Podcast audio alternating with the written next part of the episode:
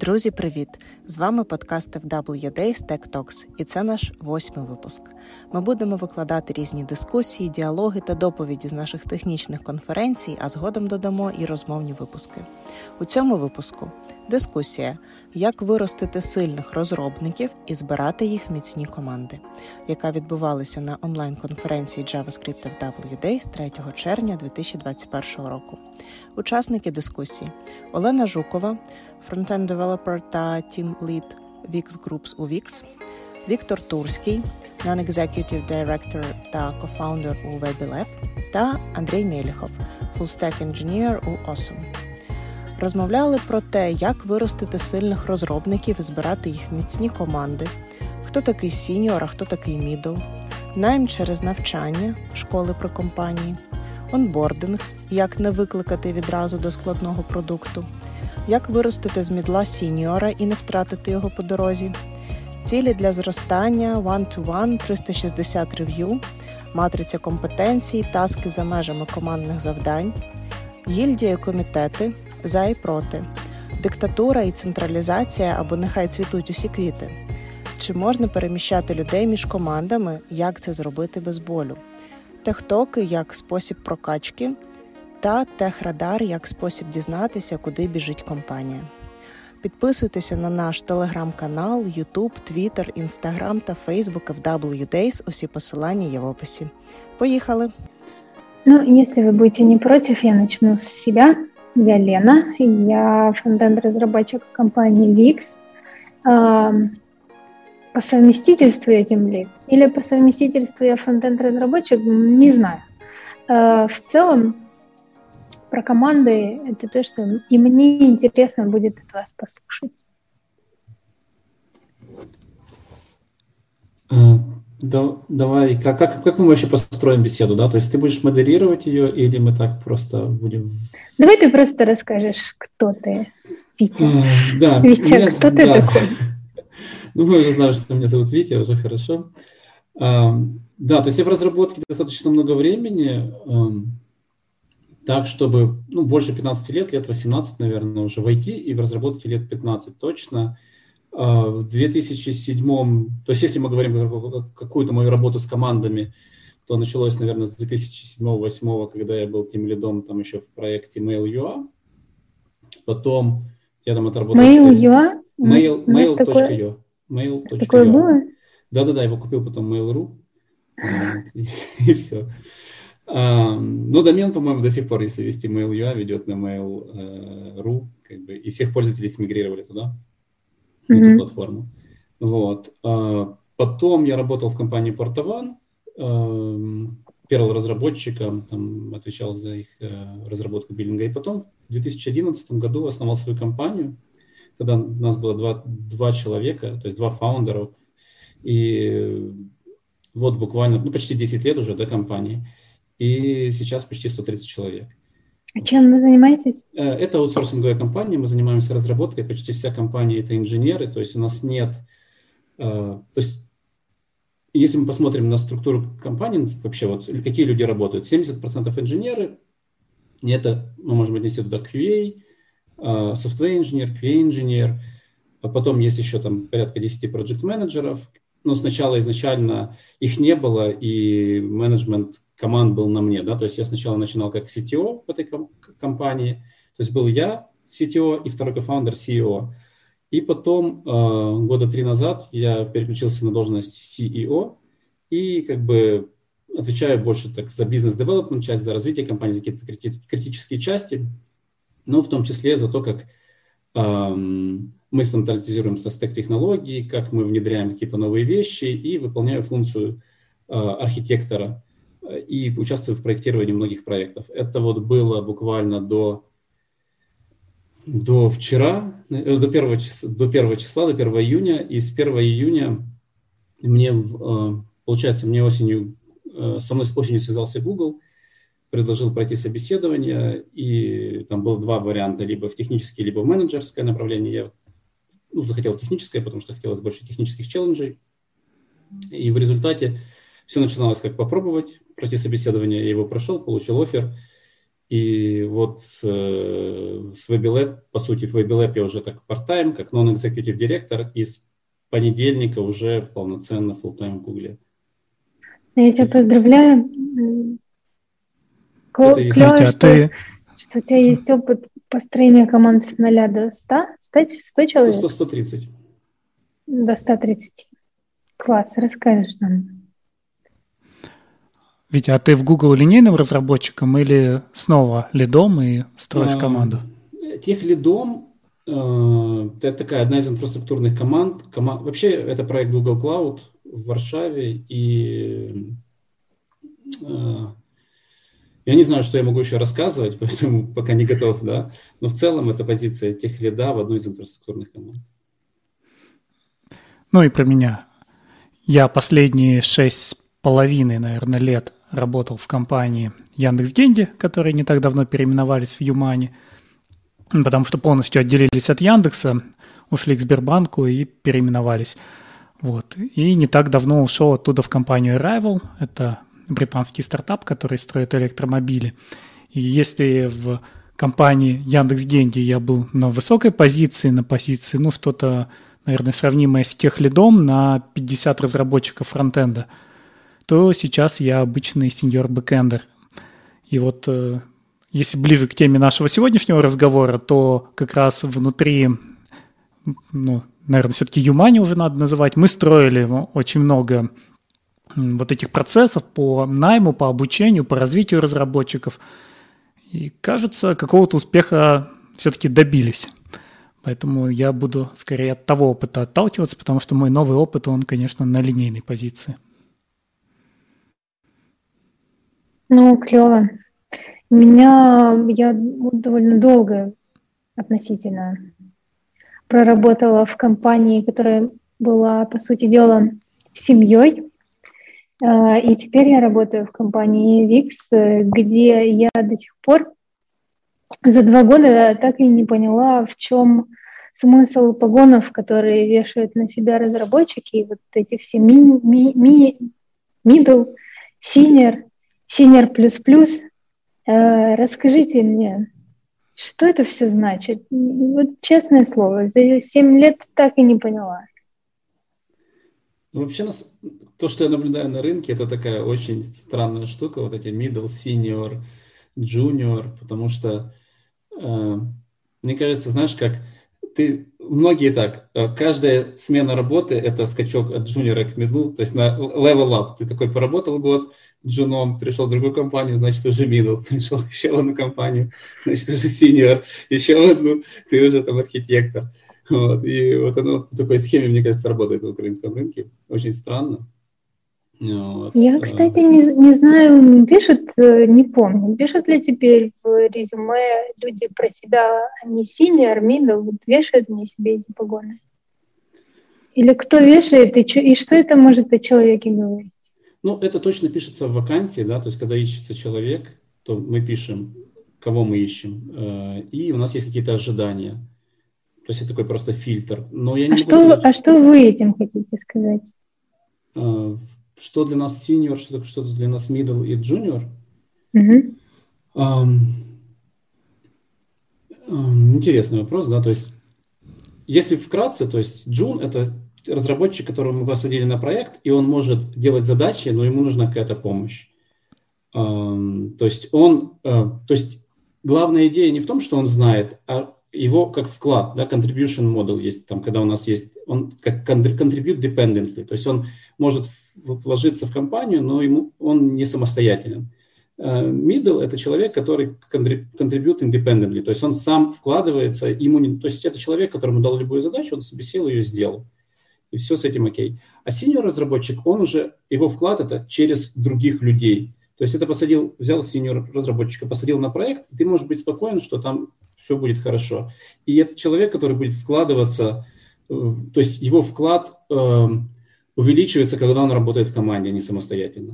То есть если он работает самостоятельно, он дает там x. Если он работает в команде, он дает там полтора x, 2 x, в зависимости, сколько людей вокруг него. Ну и это все там про мышление, про подход, про ответственность и так далее. Да? И четвертый уровень, вот если мы говорим вот этот contribution model, есть contribute independently, independently, uh, через других, through others. И есть еще strategically, то есть весь C-level, он всегда uh, вклад стратегический, то есть это то, что улучшает um, вообще то, что происходит в компании. Например, если есть там человек, который там head of что-то, он должен вкладываться стратегически. То есть он должен, его вклад должен влиять на то, что происходит в компании, на все процессы, ну или на, на часть процессов, за которые он отвечает, но не только в рамках одного проекта, а в рамках всех проектов. Ну, это если вкратце. Ты, Витя, говоришь хорошо, но это, наверное, не соответствует рынку, потому что я в таких же мыслил категориях, пока работал вот в предыдущей продуктовой компании, что действительно, что джуниор – это человек, которого надо обучать, Middle – это человек, который может сделать что угодно, и бизнес очень любит таких медлов. Ему дал задачу, он ее сделал. Да? Сеньоры, они уже начинают и кого-то обучать, и заниматься много еще чем. Но вот э, перейдя, например, в стартап, я вижу совсем другую ситуацию, что скорее просто идет разделение. Вот middle – это кто-то не очень крутой, а если ты крутой, а мы работаем только с крутыми, ты сеньор. Ну и поэтому все могут быть сеньоры в компании. Хотя, опять а, же, если а мы возьмем... крутость, она чем определяется? А знанием технологий обычно по хардам только смотрят, к сожалению. То есть э, софты, они здесь в этих грейдах редко участвуют. Но тут еще важная вещь, что обычно все-таки, когда ты идешь в сложную продуктовую компанию, ты не можешь зайти туда сеньором, ведь ты же не погружен в домен. То есть чаще всего ты проваливаешься до медла, ты можешь выполнить задачи, но вот чтобы стать настоящим сеньором в этой компании, тебе еще там надо покопаться. То есть у тебя вот эта лычка, она становится виртуальной, и тебе дают там какой-то испытательный срок, за который ты должен доказать, что ты раскачаешься до сеньора этой компании. Но это вот, наверное, не в, не в аутсорсе, а в продуктовых.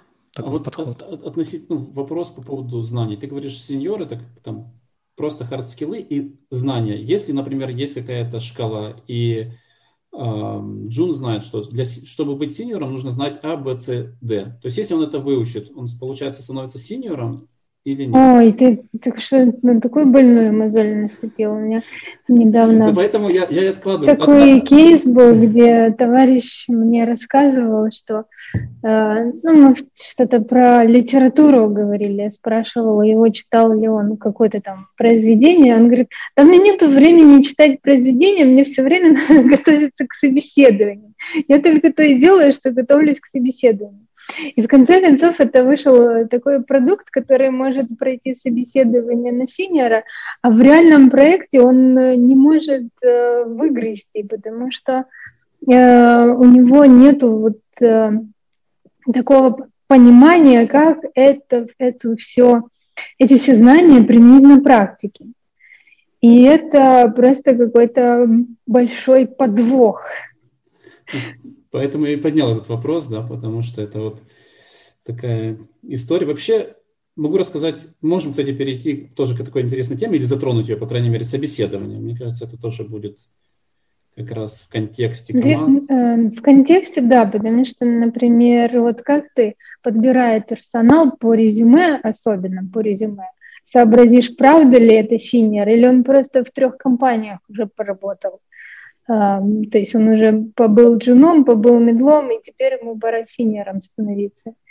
Э, и, и в собеседовании. Если не по резюме, то в собеседовании как ты это поймешь.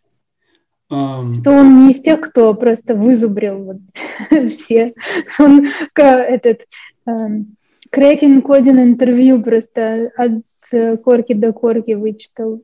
Если он вычитал и понял многие вещи э, ну, не просто как зазубрил, а понял, почему так делается или иначе какие-то вещи, да, как задачи решаются, и вот он, то это уже неплохо, потому что многие, э, многих даже если, нет, были такие истории, например, собеседуешь человека там 11-12 лет опыта, и он там не знает каких-то основ, например, бэкэндер, там, который не слышал про DNS и его функции, зачем он нужен. И ты когда слушаешь, э, слышишь этот backend -разработчика, у которого там 10 лет опыта, и он тебе рассказывает, что он the best of the best и так далее, то это, конечно, вопрос. Но на что я смотрю? То есть я смотрю в первую очередь, если у человека в голове вообще вся вот картинка системна, то есть э, понимает ли он вообще, как работает интернет, вот какие-то такие основы, то есть как оно у него в голове увязывается. Если он не понимает, я пытаюсь ему какие-то проблемы озвучить, смотрю, как он их схватывает. Э, сталкивался он с этим, не сталкивался. Всегда задаю вопросы в стиле, почему он ушел, почему его взяли на предыдущую работу, почему он оттуда ушел, какие самые такие э, технические челленджи были, сложные задачи, которые он решал, которыми он гордится. И часто видно, э, насколько человек ну, мыслит, как он вообще понимает то, что он делает, или он просто вызубрил, или он понимает, например, в технологиях причины, почему эта технология появилась, или какую проблему она вот решает. И эм, тоже есть вот такие, ну, просто очень много мыслей, мыслей в голове, ну, например, есть там варианты, когда человек работает, делает практические задачи, но не понимает, что внутри устроен, как, ну, как внутри технология устроена. Это тоже проблема, потому что он тогда не понимает, как ее, как ее использовать. Он не умеет проектировать э, по факту, потому что когда человек знает, э, как внутри устроена технология, он понимает ее свойства. Если он не знает, как внутри, он не понимает свойств, не зная свойств, он не может правильно там, спроектировать продукт. И таких случаев тоже много было. Например, собеседую React Native senior, senior разработчика, и человек как бы думает, что, к примеру, да, что тот же React Native, он компилируется в нативный код, и там нет никакого JS, а потом нет никакого рантайма на JavaScript. И, соответственно, да, он не может правильно потом принять даже решение, когда подходит React Native, а когда не подходит, ну, к примеру. Вот. Но э, что я обычно спрашиваю? Вот именно конкретные вопросы. Первое, я спрашиваю очень стандартный вопрос, там, э, э, человек вводит в адрес, пользователь вводит в адресную строку браузера URL, нажимает Enter, возвращается страничка. И вот максимально детально, насколько человек может, он рассказывает, что происходит. Я его просто перебиваю, задаю какие-то уточняющие вопросы и смотрю, есть у него вот эта вся картинка в голове. Это мы задаем фронтендерам, бэкендерам, QA-щикам, просто разных людей э, э, разный уровень, разный уровень осознания требуется. Это если нас интересует, ну, просто вот насколько человек системно эм, мыслит, и вот у него есть в голове вот вся эта структура. Эм, ребят, если я много говорю, вы перебиваете, потому что... Ну вот смотри, мы же до этого обсудили, что в принципе middle может справиться с любой задачей. И вот если возникает проблема, даже если мы внутри компании пытаемся медлов превратить в сеньоров, не выйдет их просто раскачать по хардам, да, вот сказать, выучи это, это, это, и ты сеньор. И то же самое снаружи.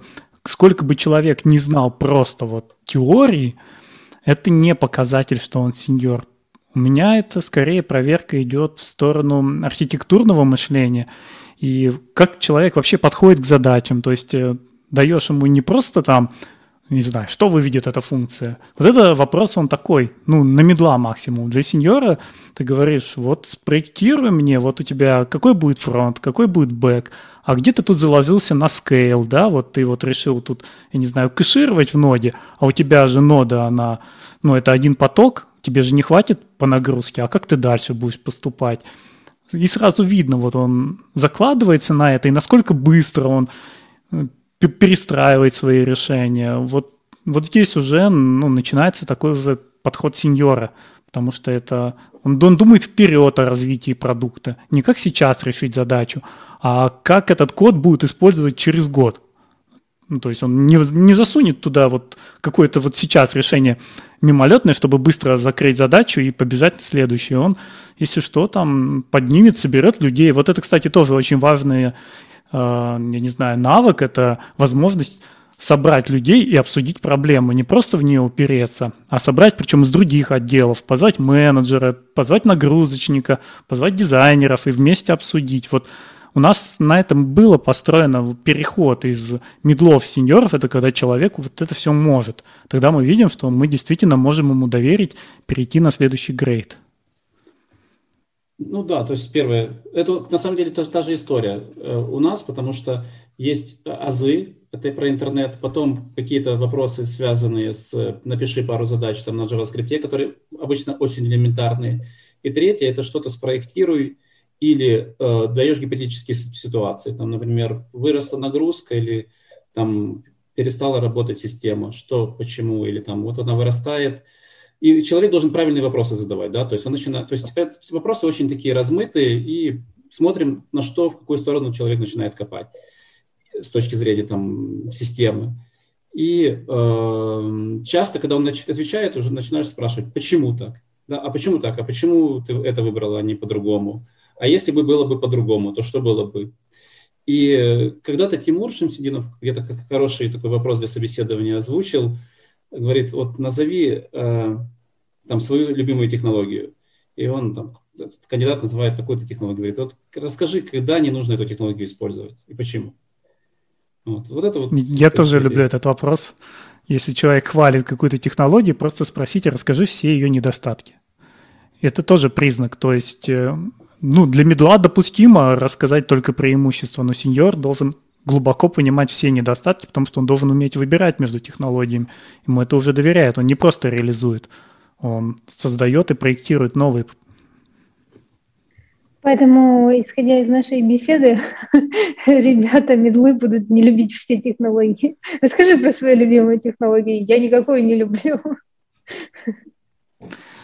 А тут это уже вопросы к софтам, потому что есть люди, которые вообще все не любят, и с ними, возможно, будет тяжело работать. Это, это тоже ведь признак. То есть зачастую мы видим, что человек очень хардовый, но с ним тяжело общаться. Можем ли мы его перевести в сеньоры? Сможет ли он собрать команду, кого-то обучить, с кем-то договориться, если он вот такой вот. Вот сплошной негатив. Все отстой. Кстати, как, э, как перевестись с медла в сеньоры, будучи на, в, одной, в одной компании на одном месте? А, ну, я могу сказать, как у нас. То есть у нас по факту такого э, формального перевода нет у нас есть э, человек, который работает, он со временем делает какие-то, вот он проявляет себя как более опытный разработчик, как сеньор, и э, у него растет зарплата, да, то есть он вроде как софтвер-инженер, софтвер-инженер, у него просто растет зарплата, растет, растет, растет, и он постепенно в некоторых проектах, он, будучи медлом, может начинать исполнять функцию там, тех лида, например, если проект несложный. Вот, и там консультироваться с тем, ну, с кем-то снаружи, кто, кто с других команд, кто, кто ему может подсказать в случае необходимости. И он должен уметь эскалировать проблемы, когда он видит, что сам не может решить, он должен уметь не, не сидеть вот просто, а пойти кого-то, кто может ему помочь, организовать какой-нибудь общий митинг и разобраться. И, а как, э, это, как это происходит? Ну вот про, на практике я, допустим, сижу уже год, решаю какие-то задачи. Но меня там ассайнят довольно однообразные задачи, потому что наш, нас 50 человек. Uh-huh. И вот я чувствую, что что-то я засиделась, и мне хочется быть э, синером, а я все решаю однотипные задачи. Что мне делать-то? И сказать, я ухожу, и, и тогда меня повысят. Ну, есть one-on-one, да, то есть можно, человек, у него спрашивают. А да? если нет one-on-one? А, тогда сложнее, тогда нужно, тогда уже должна быть, то есть one-on-one это такая пере, пере, перемещение инициативы на сторону компании, да, то есть компания пытается с человека как бы узнать, что ему интересно, куда он хочет развиваться, доволен, недоволен и так далее. А, ну, тогда, если этого нет, тогда человек должен сам проактивно действовать, подходить и говорить, вот я хочу эм, или я готов взять там на себя такую-то ответственность, делать такое-то, более сложные задачи мне интересны, или более какие-то там сложные проекты, челленджинг проекты. И, э, в принципе, это всегда видно, да, потому как человек справляется с текущими задачами. Кроме того, зачастую проблема не в том, что человеку дают задачи, которые для него слишком простые. Очень часто есть задач сложных больше, чем людей, способных их сделать. И они просто, ну, то есть в, нашем случае, что я вижу, что э, нет такого вот эффекта, что человек там синьор сидит и простые задачи делает. Если он синьор, он будет просто на расхват, потому что сложных задач очень много. И даже если он middle, в него будут пушиться задачи до вот уровня, пока он их способен делать. Если он джун, они тоже э, в него пушатся, пока он, ну, до уровня, пока он с ними справляется. И потом, когда он начинает тянуть сложнее и сложнее задачи, э, ну, он их делает, соответственно, менеджер это видит. Вот. И просто если в компании недостаток сложных задач, и вот синьор разработчик сидит, и ему как бы нечего делать, или там middle сидит, который вот делает все просто и понимает, что ну все, сложных задач нет, челленджа, челленджа нет, ну, наверное, стоит компанию менять или проект, или поговорить хотя бы с руководством. Мы выстраивали такой процесс именно, чтобы был понятный рост от медла к сеньору. Тут это еще связано с тем, что я не знаю, как у вас в Украине, в России достаточно жестко сейчас следят за тем, чтобы зарплаты были выровнены. То есть люди одного грейда, в принципе, не должны сильно отличаться по зарплате. Ну, там можно ввести подгрейды, да, там сделать middle плюс, там middle минус, но в итоге человек, даже вот если ему нужна какая-то зарплата выше, он упирается в свой грейд, и невозможно ему дальше поднимать зарплату, и из-за этого тоже человек приходит и говорит, ну, мне не хватает денег, Просто вот я даже вот с такими случаями я тоже сталкивался. Не то, что человек там горит, чтобы я хочу стать сеньором, а просто он хочет получать больше. И в этом случае гораздо сложнее, потому что человек, когда горит задачами, мы и так видим, это человек, он глубоко погрузился в домен компании. Вот тут, кстати, хороший вопрос, можно ли не знать доменную область. Вот я считаю, что сеньор внутри компании должен знать доменную область. И как раз таких людей видно. И они и так быстро растут. То есть они сами хватают эти задачи, и им, ну, за ними только нужно прийти и сказать, окей, мы тебя поднимаем, ты молодец. А вот те, кто приходит к тебе с вопросом, ну, что-то я засиделся, вот как-то хочется и двигаться дальше, и зарплату поднять, вот, с ними уже приходится работать. Это двусторонняя вещь, конечно. В компании должны быть выстроены эти процессы, иначе оно не будет работать. У нас это было построено на том, что у нас была и матрица грейдов, а, где можно было посмотреть, в принципе, что мы считаем должен знать по хардам сеньор и что он должен делать по софтам. И мы начинали нагружать человека этими задачами, то есть постепенно его переключать в режим сеньора и смотрели, как он с ними справляется. Если он с ними справляется, то он, например, через квартал переходил все-таки в сеньоры. Это какого рода были задачи? Это было и, например, онбординг нового сотрудника – стать ему таким бадди, все ему объяснять, подсказывать, как работать с нашим кодом. Вот тоже тут вопрос есть, где человек говорит, а если человек не хочет никого обучать, но ведь кто-то же должен этим заниматься, и обычно этим занимаются сеньоры. У вас идет поток новых людей, их нужно вводить в проект. Это возможно произвести какие-нибудь исследования, там, не знаю, например, давать человеку задачи вроде там, давай ты посчитаешь нагрузка какая у нас, вот где у нас узкие места, вот будет твой дополнительный проект к основному. Э, вот мы от этого отталкивались и потом собирались именно там высшим составом, то есть там наш начальник отдела и там я как тимлид, и обсуждали, готов этот человек перейти на следующий грейд или не готов. И вот так поднимали. Но у нас был построен Мне, процесс. Угу. Мне интересно, вот в ваших рассказах нету ли тут перекоса в сторону экстравертизма? То есть если я такой проактивно и много говорю и много спрашиваю, то тогда у меня есть шансы подняться в одной компании. А если я в целом по характеру такой молчун, но рабочая лошадка, то вот, вот такой вот рабочей лошадкой я и останусь, если только не переманят в другую компанию. Я, ну, мой, по моему ощущению, тут как бы ну, нет этого перекоса, потому что я сам э, скорее интроверт, чем экстраверт. И э, то, что я, по крайней мере, вижу в компании у себя, самое главное то, как человек справляется с задачами. Даже самый-самый там интроверт, э, то есть может ему быть некомфортно там где-то публично находиться или там коммуницировать одновременно с многими, или, не, и, или он там не хочет вообще с заказчиком вот минимизировать всю коммуникацию. Но когда он работает с командой, э, даже любой ну, интроверт любой или не любой, но как бы интроверт может нормально поддерживать команду, э, помогать своим э, коллегам. То есть это не есть какой-то такой проблемой. И всегда видно, как он справляется с работой. И по поводу предметной области, я даже скажу, что понимание предметной области – это не только там задача синьора, это прям медла, медлов и джунов. Да? То есть вот люди, которые начинают вникать в предметную область и готовы вникать, они быстрее всего растут. А люди, которые просто сидят, вот они делают задачи, там делают, делают и делают, и такие, вроде я уже синьор, а делаю, ну, как сижу на позиции медла, делаю задачи, мне вот это скучно, то, скорее всего, этот человек просто и не хочет делать более сложные задачи, он просто хочет получить вот эту лычку синьора просто для того, чтобы получать больше денег. или, но никак, это никак не связано с тем, ну, то есть он просто в это не готов вкладываться, да, то есть он хочет как бы, какой-то простой путь, вот сижу, делаю, и а, те, кто хотят, они всегда э, растут, и независимо от того, это интроверт или экстраверт. Я, в общем-то, тоже интроверт. лет не работает? М? Выслуга, а, выслуга лет, лет работает?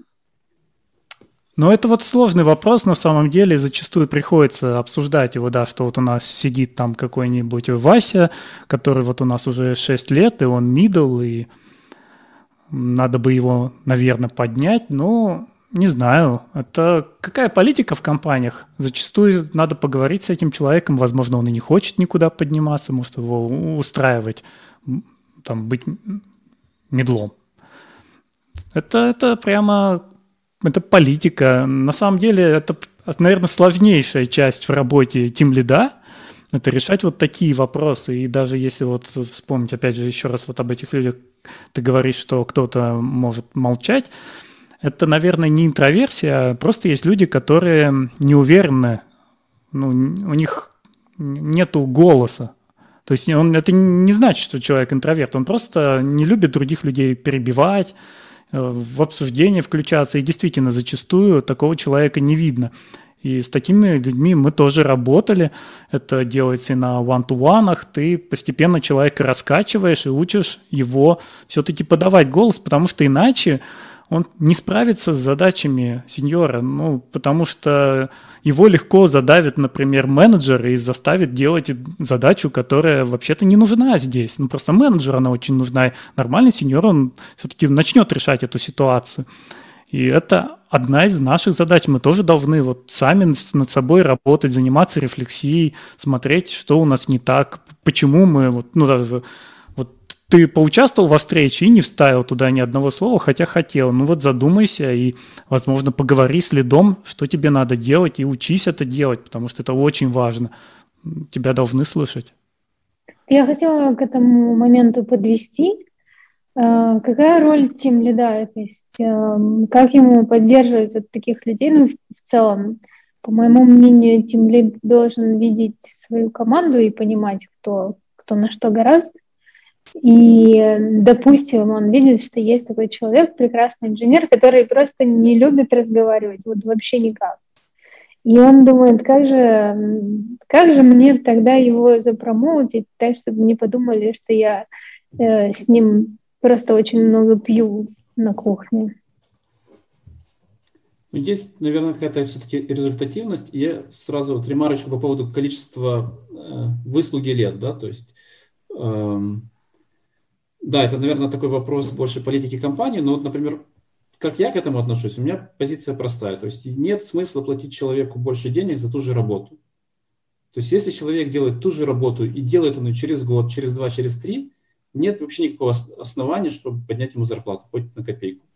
То есть, ну, э, и, соответственно, от человека ожидается что? Что через год он может делать какие-то более сложные задачи. Да? Не нужно, чтобы он тратил больше времени. Нужно, чтобы чтобы, он, чтобы его вклад был больше.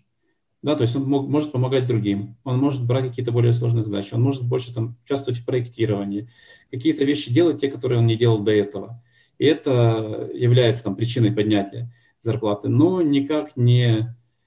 Ну да, есть еще рыночный фактор, да, то есть понятно, что спрос и предложение тут играют роль. Но в целом позиция такая, что выслуга лет, она никак не э, влияет. И, например, у меня технический директор, даже не помню, сколько ему точно лет, 26-27 в компании. Ну, и он младше там, э, многих разработчиков, но при том, при всем, по уровню там, квалификации, по уровню вообще вот осознания проблем, как он с ними работает, подходит к задачам, он там на голову выше многих. И э, его уважает там вся компания, с уважением относится всегда рады, когда он готов поучаствовать в каком-то объеме в их проектах, ну, просто невзирая на то, что ему там не так много лет. Так может он э, с четырех лет начал и с овертаймами уже не, он, опыта он, работы тридцатка. Не-не, он пришел к нам джуном, ну, пришел условно такой лет, не знаю, лет шесть назад, наверное. Ну вот за 6 у меня лет были. Он вырос с джуна до технического директора? Да, да. Ну, неплохо. Ну, все видели, раз он рос внутри компании. Другое дело, когда тебе человек со стороны приходит, ему вот тоже там 22-26, и он тогда должен другим как-то доказать свою авторитетность. Вот у меня были случаи, когда, да, я вижу, что человек действительно сильный, но про это никто не знает как мы работали, это, например, доклады внутренние. То есть человек начинает рассказывать, да, ему тяжело, ему приходится помогать. В итоге он рассказывает, показывает свою экспертизу. Я вижу, что он таким совсем публичным не стал, но к нему стали люди обращаться уже к вопросам, и он стал очень многим помогать. И в итоге уже ни у кого не возникает вопросов, когда он поднимается до сеньора, потому что все уже знают, что этот человек действительно имеет экспертизу в определенных вопросах, вот он ее при всех доказал. Да, у него все еще остаются вот эти софтовые проблемы, что он не такой прям вышел все, эй, эй, я тут все знаю, обращайтесь ко мне. Но в целом все узнали, что человек скилловый.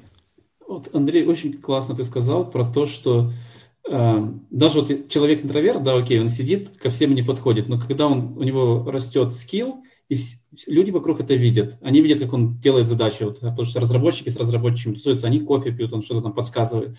И они к нему начинают ходить. Не он там ищет там возможность кому-то что-то сказать. К нему начинают ходить, и он просто готов помочь. И это тоже работает. Да, это очень, очень важно смотреть. Тоже вот когда ты со стороны лида, то ты следишь, насколько люди готовы к кому-то обращаться. Вот здесь как раз напомнили про 360 ревью. Это вот один из способов, это когда мы все время опрашиваем людей, которые с конкретным человеком коммуницируют. И это особенно ценно, когда вот у нас Давайте 50. коротко расскажем про то, что это такое, не все знают. А, ну, это один из способов понять вообще, как к конкретному человеку относятся другие люди. То есть периодически начинается внутри компании опрос, и всем людям, которые взаимодействовали с каким-то определенным человеком, рассылается опросник, оцени его по какому-то там набору. Ну вот это, это везде по-разному построено. Вот у нас это было, к счастью, автоматизировано. И там был стандартный набор вопросов, люди отвечали. Тоже не без минусов, потому что понятно там, что и нам нужно потом и выровнять эти оценки, и какие-то стандартные, они не всегда подходят, но какую-то обзорную ситуацию дает понять. И вот там люди могут ответить, что вот с кем-то, например, тяжело общаться, а с кем-то наоборот, они смотришь, все хвалят, что вот этот человек нам всегда помогает, что он действительно скилловый. Это тем более важно, вот когда у нас маленькая компания, там, например, у нас один тимлит, и у него там 4 человека сидит, то он все и сам видит. А когда у нас 50 разработчиков, то один лид просто не успеет. Он даже one-to-one, если будет с каждым проводить, он полмесяца будет только на one-to-one сидеть. А у тебя, Витя, такое практиковалось? в твоей компании? Ну, что, что ты имеешь в виду конкретно? 360 ревью. Именно, нет, нет, у нас, э, ну, есть one-on-one, но one-to-one, one-on-one, неважно, да. А, 360 ревью мы как-то смотрели, смотрели, думали, думали, но так и не внедрили. И я пока даже не готов его внедрять. И э, мы как-то рассматривали альтернативные варианты ревью. То есть мы, мы собираем, да, мы собираем, у нас нет системного, скажем, 360 ревью, у нас есть время от времени, когда нужно понять, как человек перформит, и мы не уверены, мы собираем от коллег, от менеджеров какой-то фидбэк. Э, но это не системно у нас. Эм, что более, например, с того, что такое более, наверное, системное, то, что мы хотим вот прям внедрить, внедрить и уже начали внедрять, это некий бейзлайн для разработчиков, то есть это такой уровень эм, знаний, которым, которым владеет абсолютно каждый, там, начиная от стажера, заканчивая там синьор разработчиком техлидом. Это такой base, base, baseline, такой уровень, не то чтобы дно, но вот, вот он такой вот. И э, у нас есть документ, который не сильно большой, условно, там, на, на, на два дня задачи, когда новый человек приходит в компанию. Э, мы сейчас разные варианты пробуем, как это, как это внедрить, но он должен сделать там ряд задач и выучить, ну, ознакомиться там с, с различным материалом, но потом происходит некая приемка. И для нас самое важное, чтобы человек не просто там изучил, а начал, ну, понял, да, что это и как. И это такое знание вширь. Это не в глубину что-то детально, а просто вширь, чтобы у него склеилась картиночка с кусочков. Вот. У меня есть какое-то внутреннее отторжение этого 360 ревью. Тяжело сформулировать, почему. Мне кажется, что это как-то, ну, не знаю, он такой... Э, Конвейерный? Да, конвейерный, не, не персонализированный, не человечный подход, там, где ты сам себя чувствуешь какой-то деталькой на заводе. Неприятно чувствовать себя деталькой. Вот просто по, вопрос по этому процессу 360 ревью, да, то есть получается, каждый выставляет некую оценку, или, то есть это э, измеряется как-то чисельно, или это просто фидбэк, как это выглядит? У, у нас это было так, что прилетал опросник на определенного человека, и там по хардам и по софтам два разных опросника, и мы начинали отмечать вот в, рамках наших грейдов, человек отвечает вот этому или нет. То есть, как ты считаешь, а, там, знает он сети на уровне сеньора? Ты такой, да, нет. И, и так далее. И в итоге собирается такая вот какая-то более-менее картина. Да, она очень такая упрощенная, механическая, с ошибками, но чаще всего там смотрят на отклонение. То есть ты просто замечаешь, что кто-то вот очень, ну, например, кого-то очень хвалят или на, наоборот кого-то очень ругает. Вот, вот эти вот отклонения, они ценные, а все остальное, да, оно сваливалось. Ну, действительно, не самый лучший процесс, но лучше не придумали. Я, кстати, могу рассказать, как в Яндексе устроено, там другая система. Рассказывай. Да, да рассказывай, было бы супер интересно услышать. И я потом тоже постараюсь не забыть, сейчас запишу еще один вариант альтернативный, который мы рассматриваем, как, ну, то есть вместо 360, который выглядит для нас более подходящим. Ну, да, интересно услышать, что в Яндексе может что-то похожее. Да, в Яндексе у них э, полугодовые ревью и middle ревью. То есть человеку каждые полгода ставят цели, которые он должен достигнуть через следующие полгода.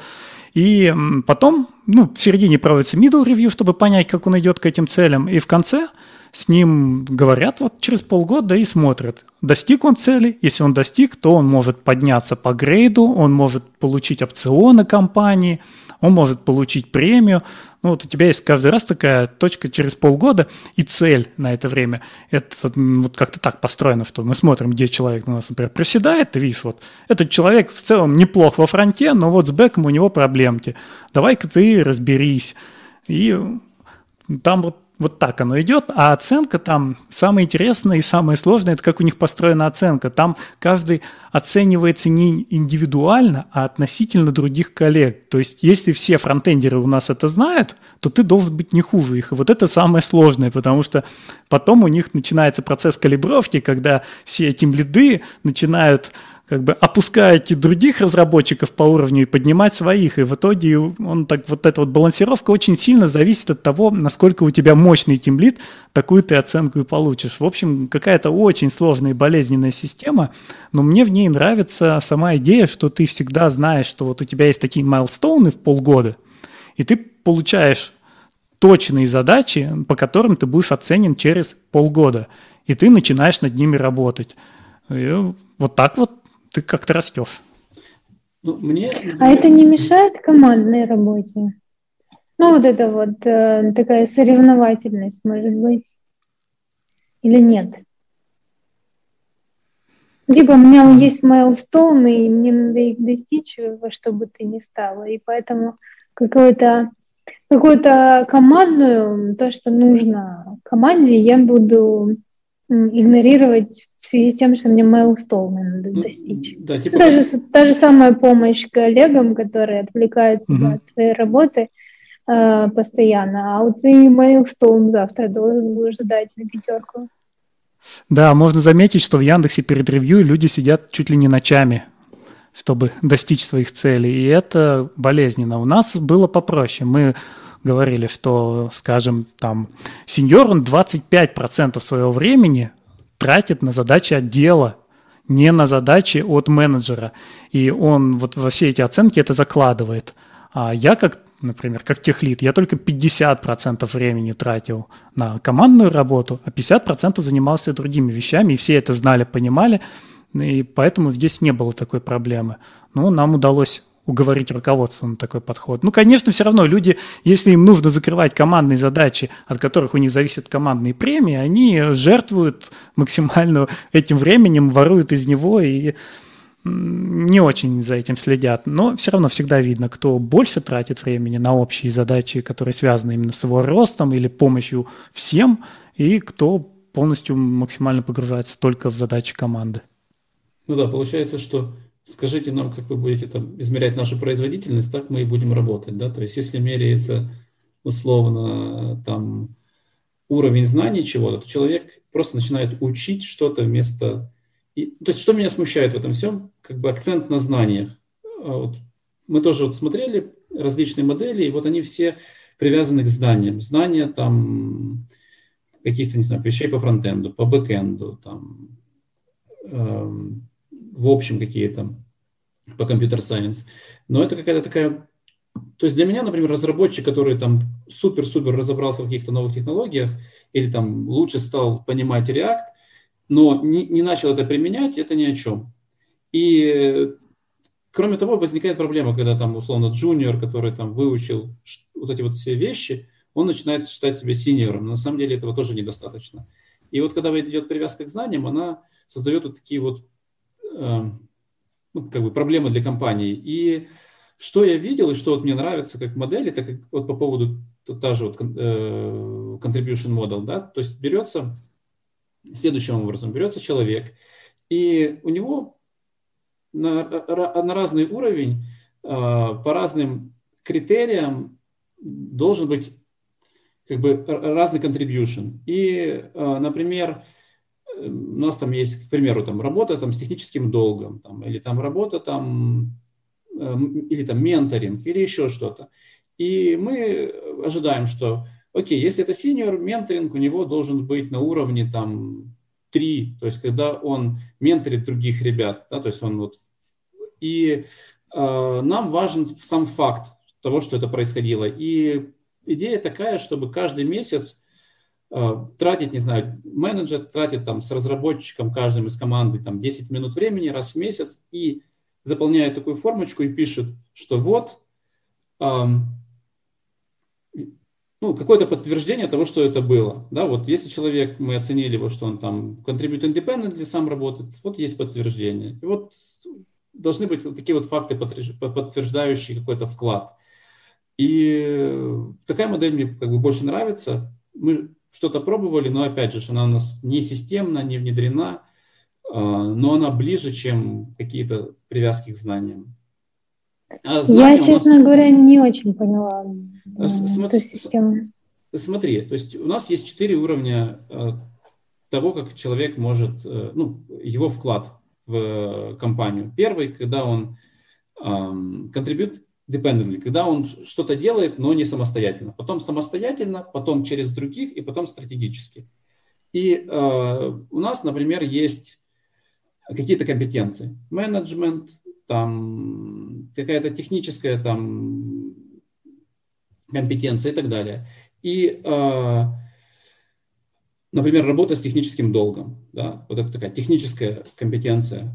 И э, по каждой из э, вот этих вот компетенций мы смотрим, ну, идея, да, то есть это еще до конца не сформировано, то есть какие-то вещи мы пробовали, какие-то нет по каждой из смотреть на каком... То есть, например, есть синий разработчик, мы ожидаем, что у него менеджмент будет там на уровне...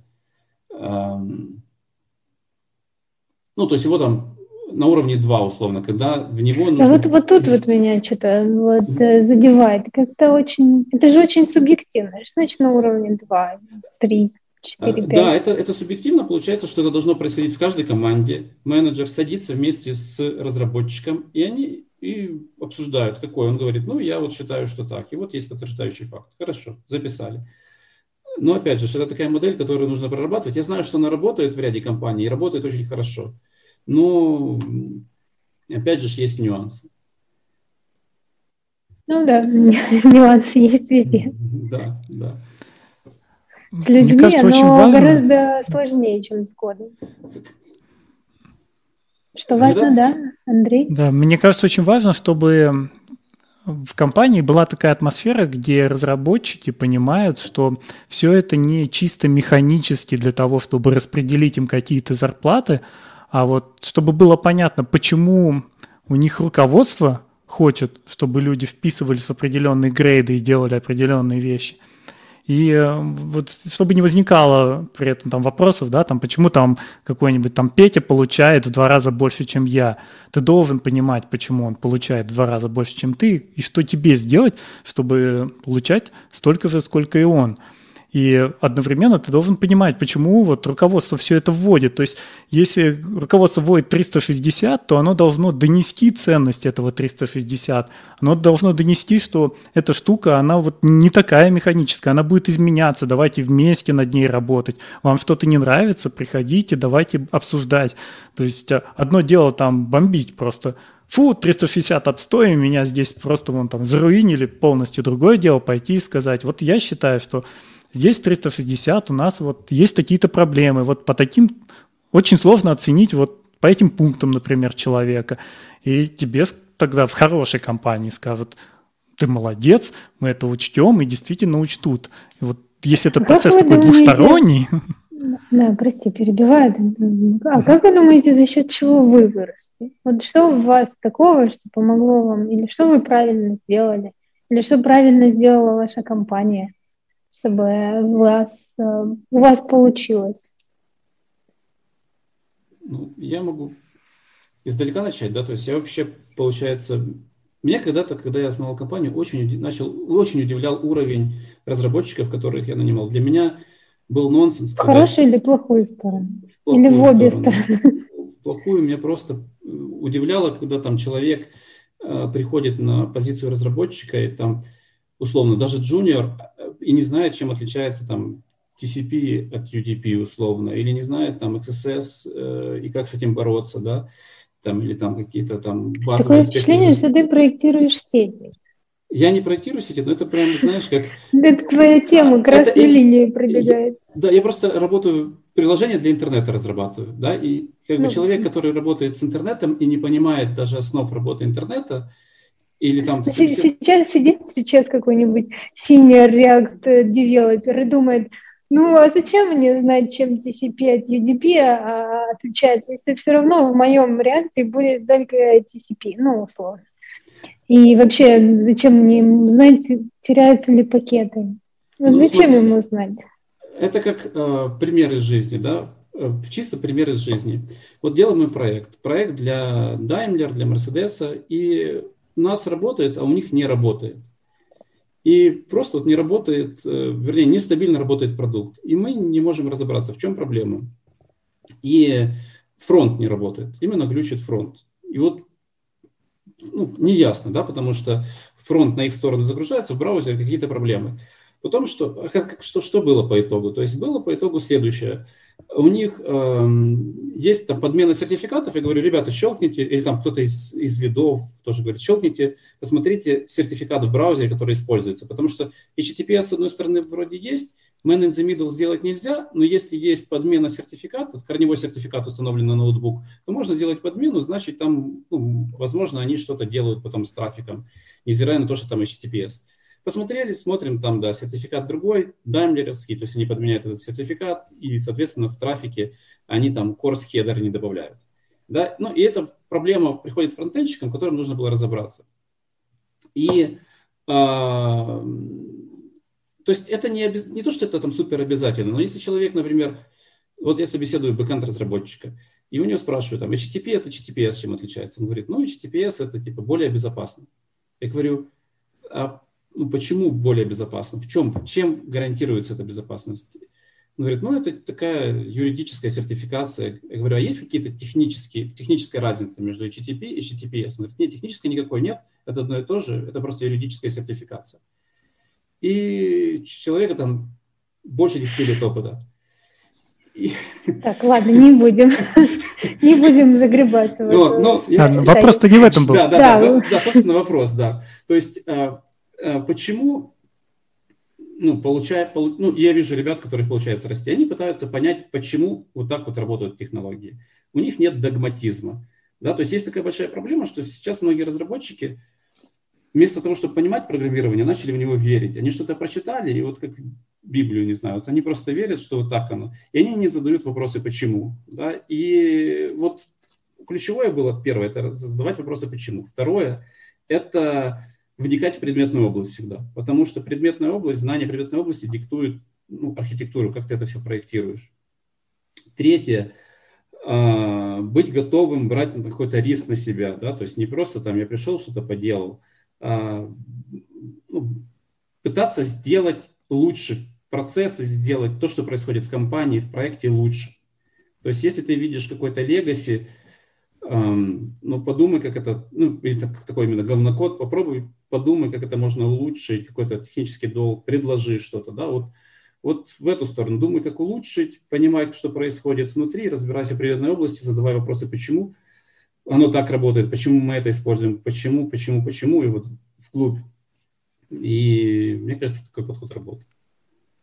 А тебе, Андрей? Ну да, тут, ну, тут, тут лучше не скажешь, конечно, что самое важное – задавать вопросы и для себя, и прежде всего, и к людям, которые за это ответственны. Ну, я как-то всегда этим занимался, и то же самое правило байскаута. То есть, если я прихожу делать задачу, то я заодно вычищаю рядом все, что было не очень. Не знаю, жертвовал личным временем сильно. Это может быть и плохо, но мне всегда нравилось в этом копаться. Всегда нравилось браться за сложные вещи, за сложные бади, когда я не знаю, когда вот сходу непонятно, что происходит, мне наоборот только интересно. И я мог потратить, конечно, и выходные, и ночь. Это, наверное, не тот совет, который стоит давать, но меня это всегда драйвило. То есть, если я всю ночь просижу над сложной задачей, я только довольный буду на следующий день, чем если я спокойно сделаю что-то скучное и пойду гулять. Вот. Ну и, наверное, на этом как-то замечало руководство, потому что я сам никогда ничего не делал для того, чтобы продвигаться. Вот просто сидел, делал все свои задачи, задавал вопросы, ко мне периодически, ну, периодически ко мне приходили и говорили, а не хочешь повыситься? Я так, ну, ладно, давайте посмотрим, это интересно. Вот, там еще такие задачи. Но если, конечно, ко мне бы пришли, например, и в менеджмент, предложили перевестись, я бы, скорее всего, отказался потому что тогда бы у меня исчезло программирование. А это то, что меня драйвит. И, наверное, тогда бы вот мне и стало скучно. Так просто делаю то, что надо. Кстати, по поводу, почему я привожу примеры с сетями, просто потому что, ну, это такая штука, это как бы база-база, да, которая, ну, в университете все, то есть это, знают, по сути, знают все. Можно но есть примеры там с React, тоже просто вспомнил пример хороший. Я просто на собеседованиях часто спрашиваю, зачем нужен атрибут key в React. Ну вот в React компонентах, кто с React работает, там есть атрибут key у компонентов, соответственно, э, у многих ответ один и тот же, что это для производительности. Когда начинаешь приводить примеры, когда key ухудшает производительность и пытаешься вот у людей выудить, что на самом деле не только в этом причина, еще для чего-то, и вот, э, когда люди это понимают, это хорошо, да, то есть э, это про то, что вот а, понимать причины, почему что-то, и когда возникает необходимость что-то отдебажить или спроектировать, вот эти вот знания сильно помогают. Я на самом деле здесь немного провоцировала, потому что мне и самой такой позиции, как React Developer, у меня от этого левый глаз начинает дергаться, я не понимаю, что это значит э, React Developer. Э, заберешь тебя React и все, ты не девелопер, то есть без React не девелопер, а с React девелопер. И, и вообще, ну, на самом деле, я очень скептически отношусь к такой привязанности к, к фреймворкам. И я абсолютно согласна, что это не помешает знать, чем отличается TCP от EDP. Мне было и правда интересно твое мнение и почему так много про сети. Ну, это, это, кстати, связано с... Вот я вспоминал этот бейзлайн наш, да, который вот мы внедряем. И э, сейчас вот я его нашел, просто вот перед глазами он.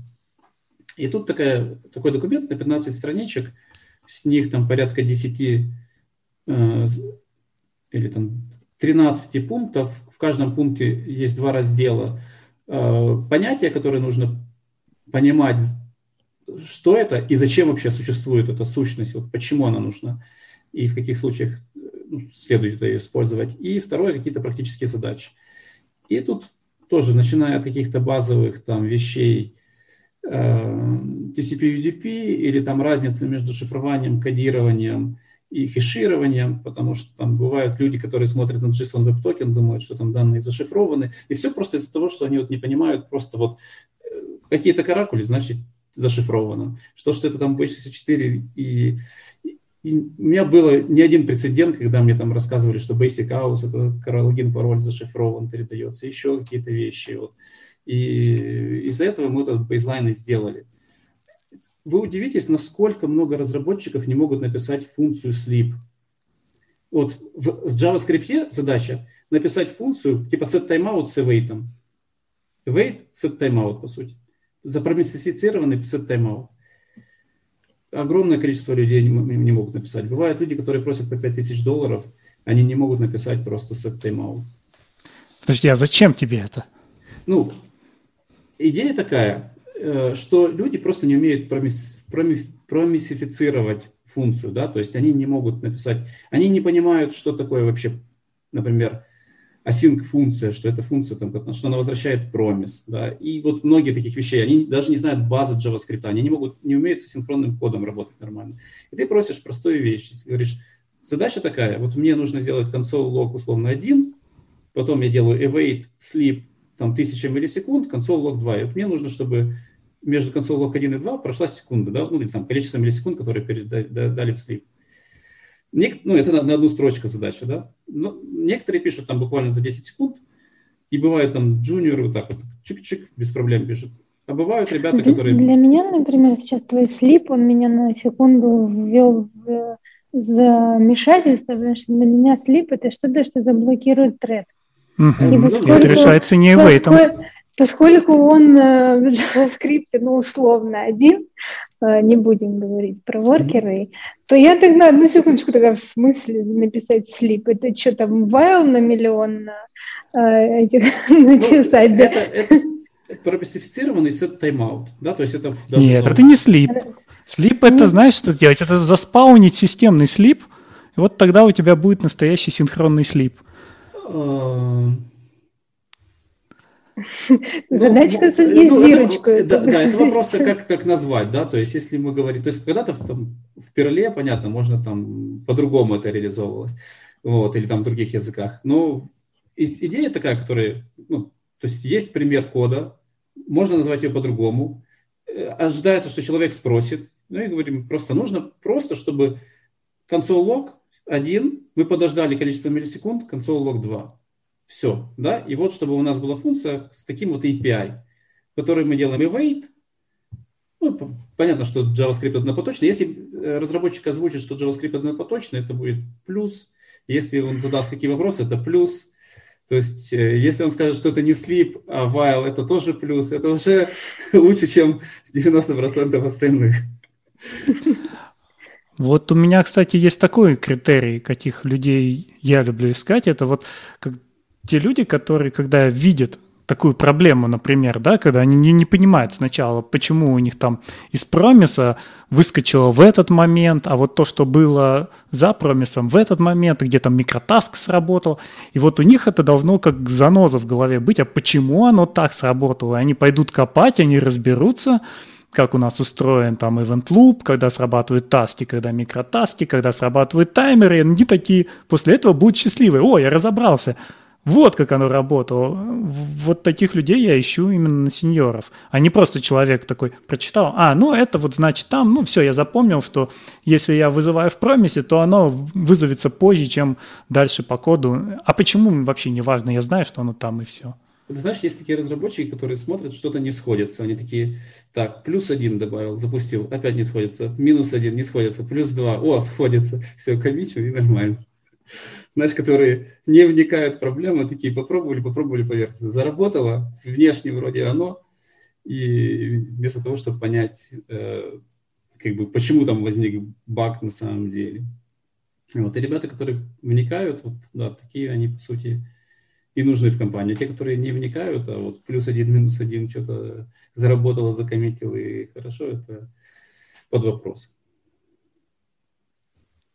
Мы немножко это ушли, наверное, немножко в сторону от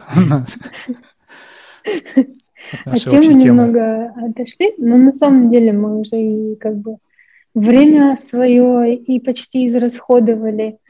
Эм, что-то, что-то, наверное, последнее можем сказать из того, что про команды. Эм, мы не знаю, о чем еще не поговорили.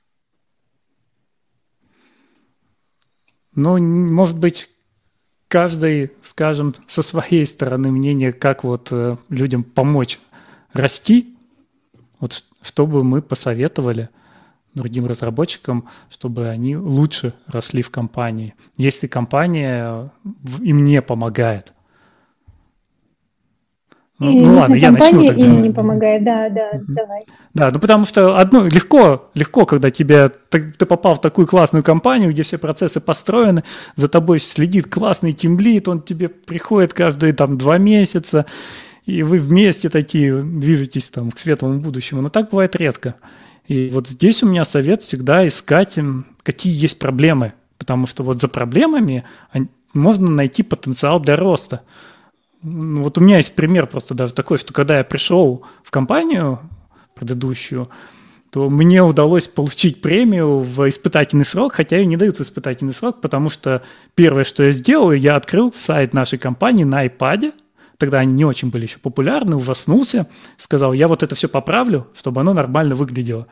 Ну и поправил, ну да, там жертвовал немножко личным временем, но вот всегда надо искать, то есть вот даже те же самые сети, да, вот мы видим, что вокруг нас, ну давайте не сети, ладно, CICD, то есть вот ты приходишь и понимаешь, что вот здесь вся команда сидит и ждет одного девопса, которого на всех не хватает, а ты тоже выучи это. И очень скоро ты станешь очень важным человеком в этой команде, потому что ты заберешь на себя вот эти задачки, будешь помогать, э, потому что это все на самом деле несложно и очень интересно. И вот ищите вот эти вот все места, где сейчас есть э, проблемы или они узкие места, упираются в одного человека, и вот туда развивайтесь. Тогда вы станете заметными, и это поможет вам вырасти. А если вот компания ну совсем никак не замечает, ну, наверное, тогда уже возникает вопрос о смене компании.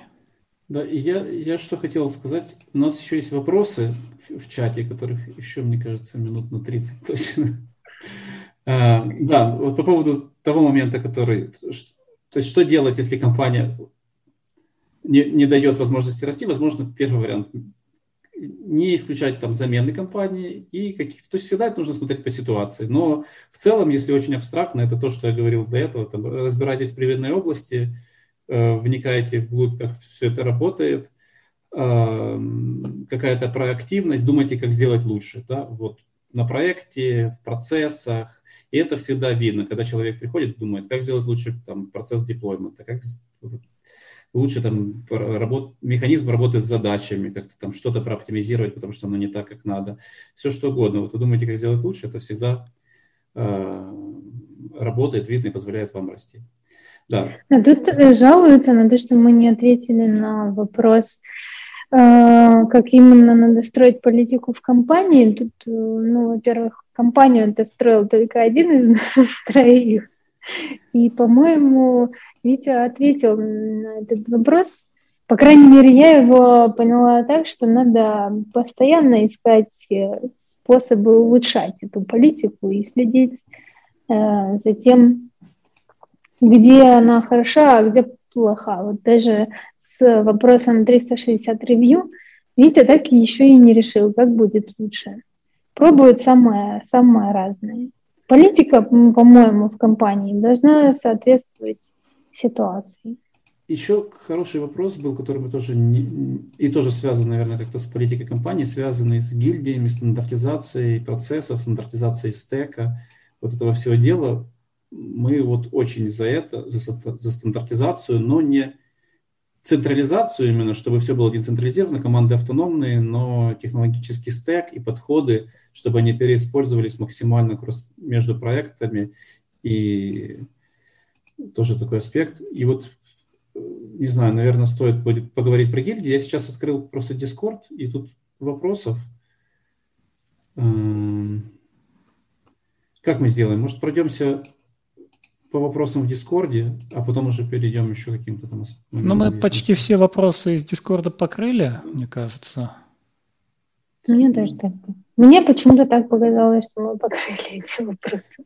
Ну, я смотрю, э, культура код-ревью тоже есть э, вопрос. Да, про культуру код-ревью мы не поговорили, но да. Давайте я расскажу про процессы вообще, что, что у нас работает и почему работает, и потом, ну, то есть с точки зрения вообще вот бизнеса и с точки зрения э, людей-разработчиков и их роста. То есть в нашем случае получилось, что сильно работает стандартизация. Мы стараемся максимально, чтобы у нас были некоторые вещи, с которых мы стартуем проекты, чтобы у нас были некие стандартные подходы, э, чтобы был какой-то гайдлайны по работе с э, репозитариями в GitLab, гайдлайны по, там, по работе с ну, вообще деплоймент процесс единый. Чтобы как в армии, безобразно, но единообразно.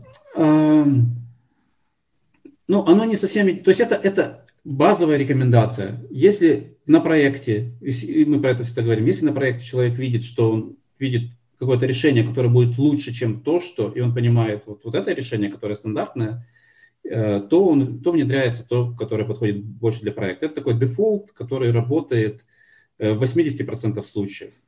И понятно, что ряд проектов на этом не заведется, но зато такой подход позволяет э, минимизировать количество ошибок, которые делают разработчики, джуниоры особенно. И когда джуниоры приходят, у них уже есть какой-то каркас, от которого они отталкиваются, они начинают изучать э, вот этот вот каркас. И есть там, например, я делал там ряд докладов, ребята делали ряд докладов про это все дело. Вот у них есть это видео посмотреть и понять, почему у нас вот так вот. Почему, почему и вот это вот мы накапливаем какую-то базу. Эм, и в итоге это, ну, первое, ты, Лена, говорила, что плохо, когда человек там, ну, не хочется чувствовать себя винтиком, да, в системе. Э, я заметил такую штуку, что если, то есть это, если ты вот вроде выстраиваешь, человек вроде как винтик, вроде бы как, но это разработчикам часто нравится. Почему? Потому что разработчика ты берешь этого же разработчика вне компании, он дает там некий перформанс X ну там какая-то у него производительность такая. Когда ты его сажаешь в эти процессы и в эту инфраструктуру, экосистему, он дает там 2х, и он видит, что он может делать больше, чем он делал вне вот, это, вот этой всей экосистемы. И, соответственно, он, это его мотивирует. Он какие-то новые вещи, новые там, практики изучает, подходы. Там, и эм, да, то есть это как бы вроде, вроде как винтик, не винтик, но вот это, это, это работает. Это вот такой момент, который я заметил. Еще я заметил момент по поводу собеседований тоже хотел сказать. Э, если вы собеседуете человека, кандидата, и задаете очень простые вопросы, и берете, ну, то есть, например, пришел кандидат, сеньор, вы там такие пособеседовали, вы 15 минут говорите, вот офер, то очень вероятно, что он откажется. Это, ну, то есть, э, когда-то не помню, на каком-то ивенте один CTO сказал, что разработчики на собеседовании должны почувствовать боль. Ну, в хорошем смысле этого слова. То есть они должны... Эм, ну, то есть процесс отбора должен быть такой э, более жесткий, потому что э, если брать всех подряд, то, во-первых, понятно, что вы наберете не, не тех, кого надо, но, во-вторых, это еще отпугнет людей, которые пришли работать в сильной команде. И вот у меня та, та же история, например, с Гуглом, когда я вот начал собеседование, из-за того, что этот процесс безумно такой замороченный и много собеседований, да, там много всего, ну, там, ну, условно, да, там 6 собеседований, 3 Google Team Fit колов, суммарно где-то 20 созвонов, это все 4 месяца длится.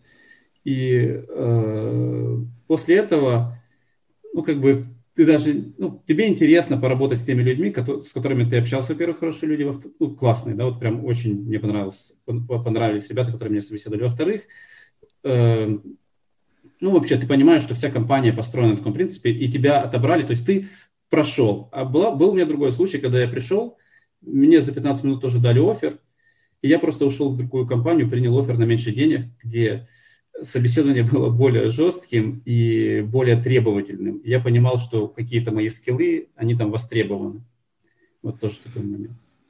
Ну, тут же всегда есть еще вот эта опасность, что ты там пройдешь эти там круги ада, там и красно-черные деревья повращаешь, там и шарики в автобус позагружаешь, а потом ты садишься работать, тебе говорят, вот, формочка, верстай. То есть они, они должны соответствовать. Может быть, э, да. какая-то компания, она, ну, у нее, не знаю, они видят, что ты уже достигаешь того уровня, который нужен в этой компании.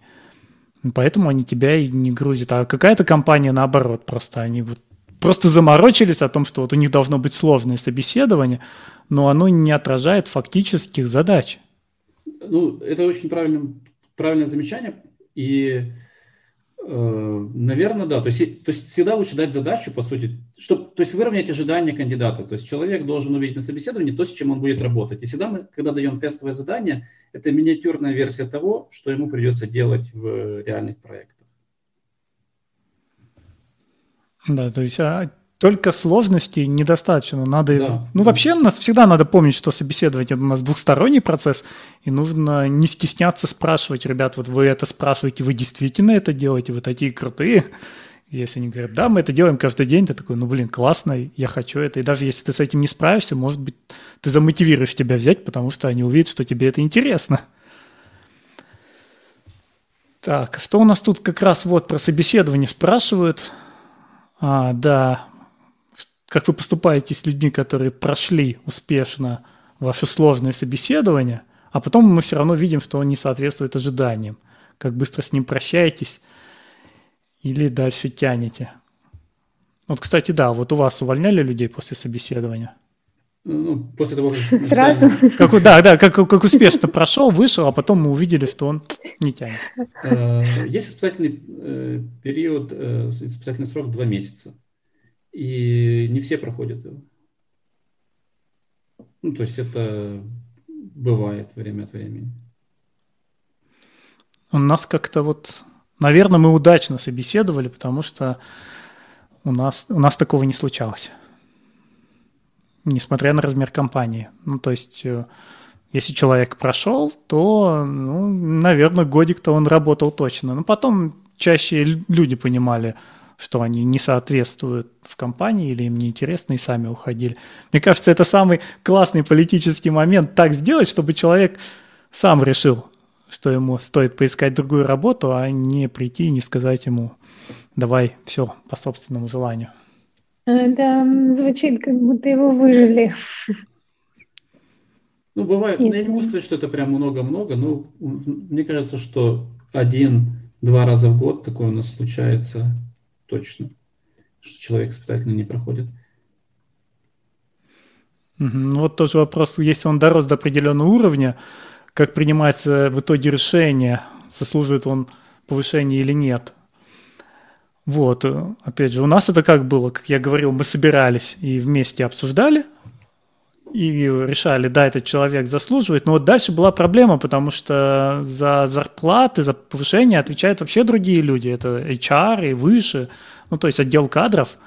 И просто получалось, что тимлит его промоутит, и если там уже заапровят, то человек поднимается. И здесь самое-самое опасное – мне вот приходилось с этим работать психологически, что я с человеком долго работал, я его до этого довел, мы уже вместе порадовались, что он у нас там со следующего квартала сеньор, а тут ему оп, и зарезали. И приходится снова идти и общаться с человеком, объяснять ему, что вот такая проблема, что да, вот не вышло сейчас, ну давай ты будешь делать сеньорские задачи, а вот в следующем квартале тебя повысят. И это прям, ну, очень сложные лидские задачи. Конечно, когда ты там владелец Ой, компании... Демотивирует этого... ужасно. Да, да, вот у владельца такого не возникает. А вот когда компания побольше, это прям сложно, это, это не знаю, это психология.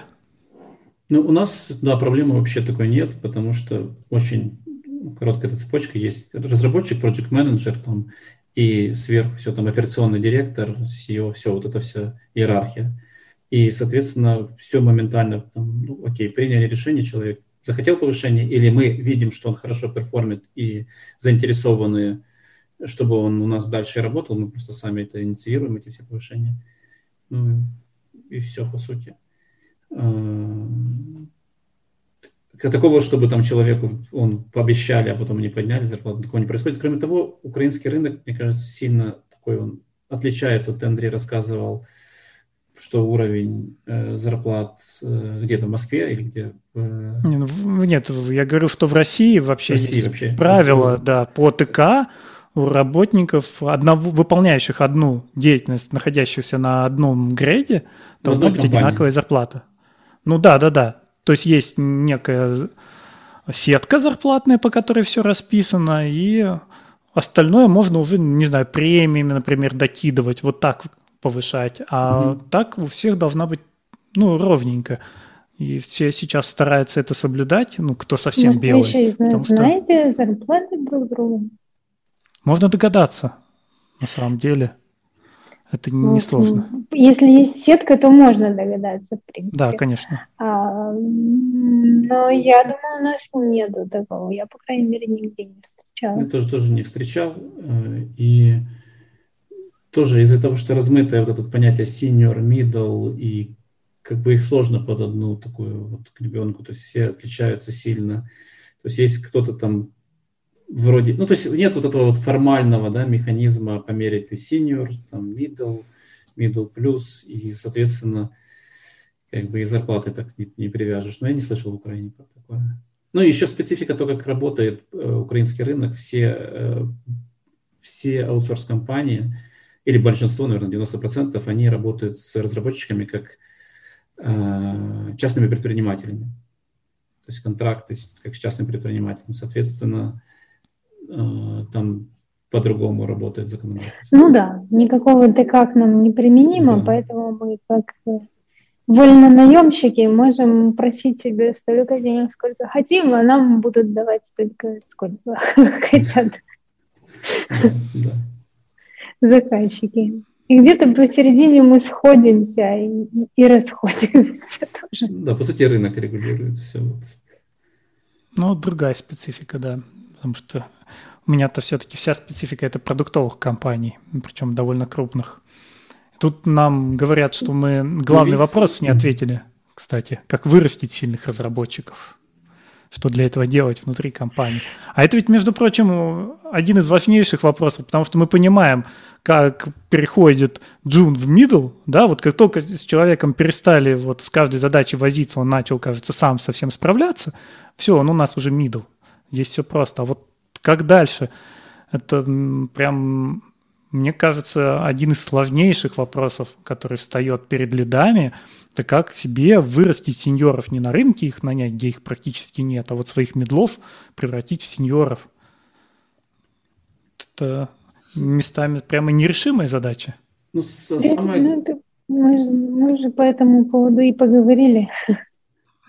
Ну, я, наверное, добавлю, что самое главное – это увидеть людей с потенциалом. То есть, как только ты видишь, что у тебя есть middle, а ты так периодически просматриваешь всех разработчиков и так, ага, вот, вот это ребята, которые с более высоким потенциалом, или вот, по крайней мере, сейчас они проявляют его. Ты видишь, что они проявляют этот потенциал, и они готовы вот, расти. И тогда нужно вкладываться, нужно не упустить этот момент, потому что эти люди – если, ну, они вырастут в любом случае, если не в твоей компании, то в другой.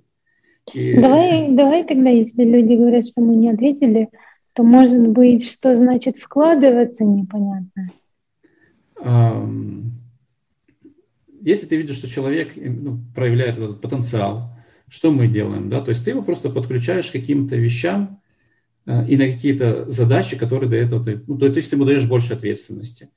А, ты коммуницируешь с ним, ты пытаешься узнать, что ему интересно, в какую сторону хотел бы двигаться.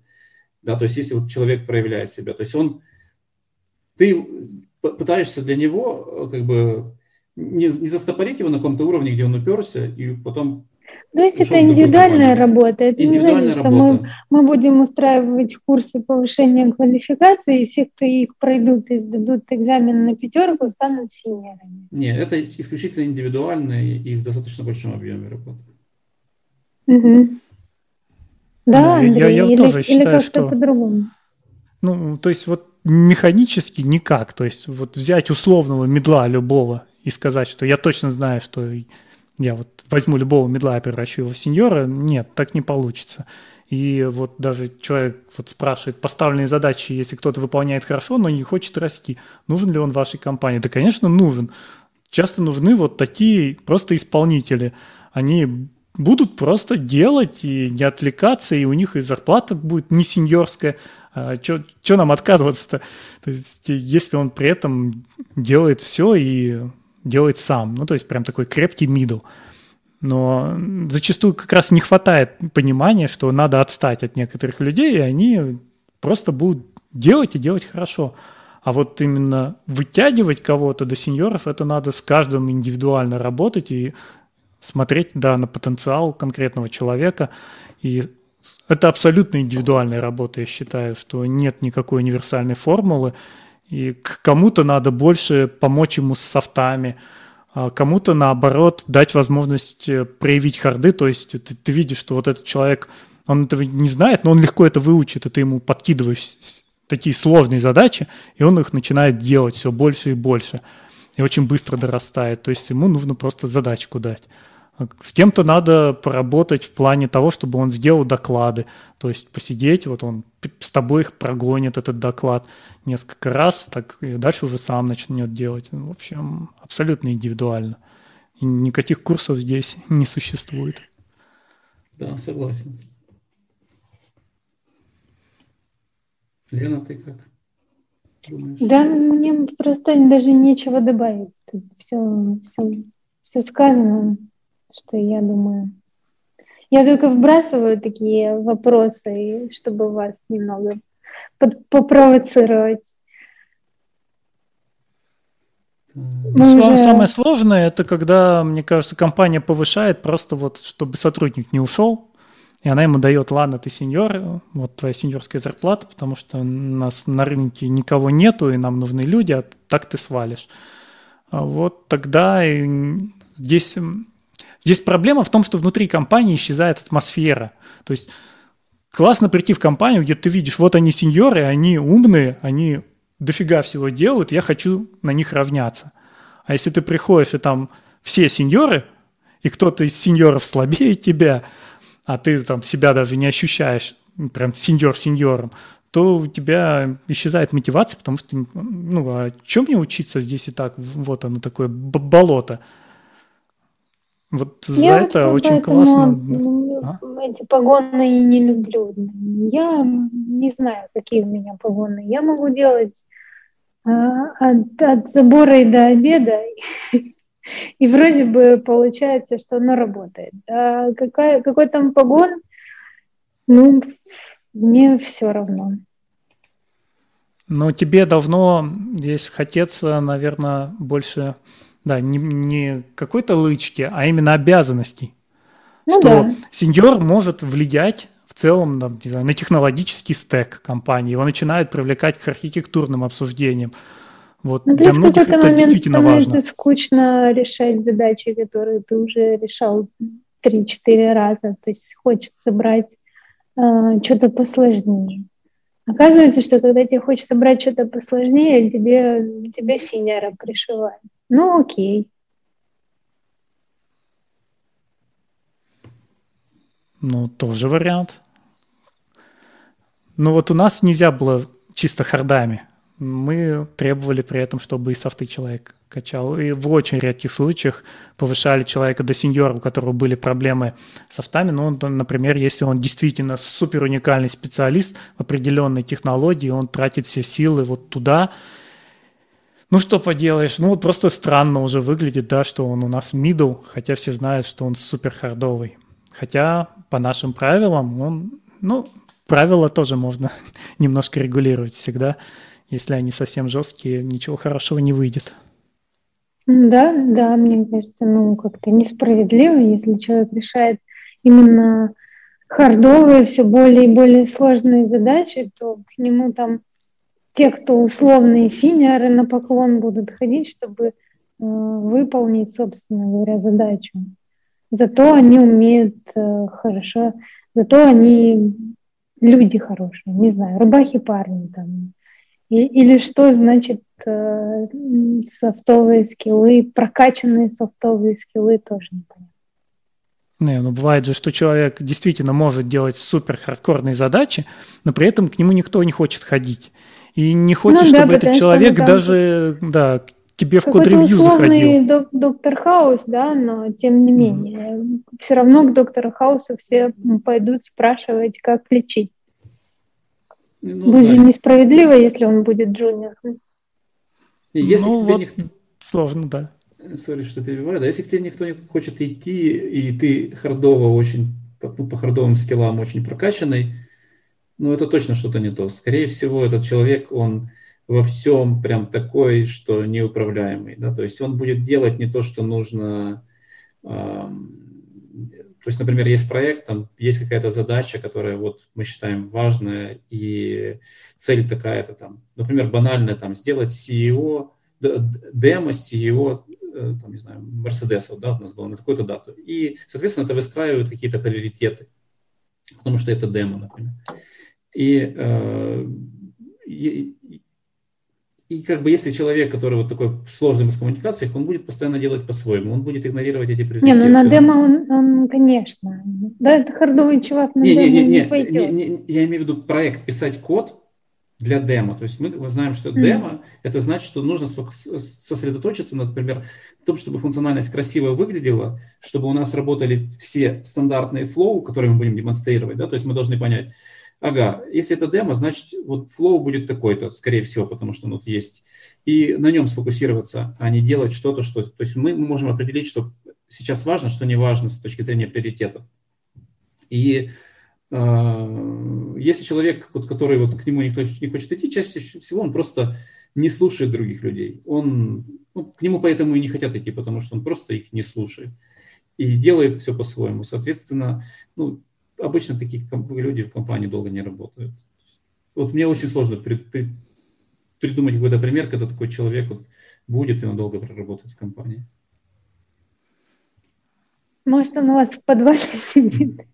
Не, ну вот Андрей, Андрей, и на Андрей, самом говоришь, деле решает все задачи хардовые. Вот, не, ну вот был ли такой случай вот в жизни, что вот человек, которому вот ты говоришь, э, э, хардовые скиллы прокачаны, и к нему реально не хотели люди идти да, да, я видел, и что с такими людьми просто прощались, потому что они разрушали атмосферу. Ну, ну команды вот, здесь вот невозможно. Все, да. Просто увольни. Ну, конечно, там не делали так прямо. Ну, не важно. Ты уволен. Но в итоге, да, человек увольнялся. Потому что зачастую после этого люди, вот, ну, то есть получается иногда, что вот этот суперхардовый человек не давал развиваться другим. И люди погружались в его задачи и начинали перформить не хуже по сложным задачам. А там просто отравлялась вся атмосфера. И это прямо тоже вопрос, почему в свое время, например, дорос до сеньора, и никто ему не сказал, ну вот потому что раньше компания жила, скажем, вот поэтому, по, по выслуге лет. Человек долго работал и дорос. Хотя с ним и невозможно работать. Поэтому Наверное, у нас, да. я же говорю, когда мы вот все это выровняли, у нас это стали прямо базовые жесткие принципы, что софты также важны, как и харды для сеньора. Главное, чтобы не было перекосов в софты, когда набирают э, разработчиков по софтам, а потом они ничего делать не умеют. Это тоже проблема. Мне кажется, это сейчас даже более актуально, по крайней мере, на украинском рынке. Не, ну у нас это был вопрос именно по переходу из медла в сеньора. То есть, что должен себя прокачивать человек, потому что все-таки, мне кажется, для большинства харды не так сложно раскачать. Тем более, когда ты рабочие задачи делаешь сложные. А вот все остальное, на это приходится прикладывать усилия, иногда там ломать себя, но без этого как? Если тебе нужно работать в команде. Для Возможно... Меня... Можно тогда будет сказать, что быть командным игроком важнее, чем э, суперумным э, специалистам? Ну, самое важное, как по мне, вот что, это такое как бы обязательное условие, это уважительное отношение к коллегам. То есть как бы взаимное уважение. То есть это не, это не то, что там нельзя там подшучивать, троллить, это все окей. Главное, чтобы ну, вот, вот это вот э, было уважительное отношение. То есть человек как бы уважал мнение другого человека, готов был слушать. Если этого нет, если вот просто один человек просто не уважает никак другого, ну все, это все рушит. Или всех остальных не уважает. Вот это вот ключевой критерий, да, то есть и он, от него уже идет и командная работа, и готовность с этим человеком коммуницировать и так далее. Ну, Для меня, кстати, довольно серьезным, ну, таким положительным сигналом э, является, когда человек умеет отказаться от собственной идеи. Потому что вот эти вот споры и бесконечные споры по поводу, чья идея лучше, когда человек какой-то умеет отказаться от своей идеи и принять э, точку зрения другого, для меня это прям показатель его зрелости. Ну, кстати, да, к софтам же относится и не только отказаться, но и, например, донести свою идею, потому что иногда супер хардкорный человек может не смочь донести, насколько он там классную технологию сделал или нашел, ну, просто потому что его никто слушать не будет, или он не сможет это рассказать. Поэтому это еще одна причина, не только командная. Почему нужно качать софты для сеньора, просто и чтобы продвигать технологии. Окей. Ну, я думаю, мы уже можем и закругляться. Угу. Что вроде, по-моему, точно ответили на все вопросы. Не по-моему, а точно. З вами був подкаст FW Days Tech Talks. Підписуйтеся на наш телеграм-канал, Ютуб, Твіттер, Інстаграм та Фейсбук FW Days. Усі посилання є в описі. Та до зустрічі у наступних випусках.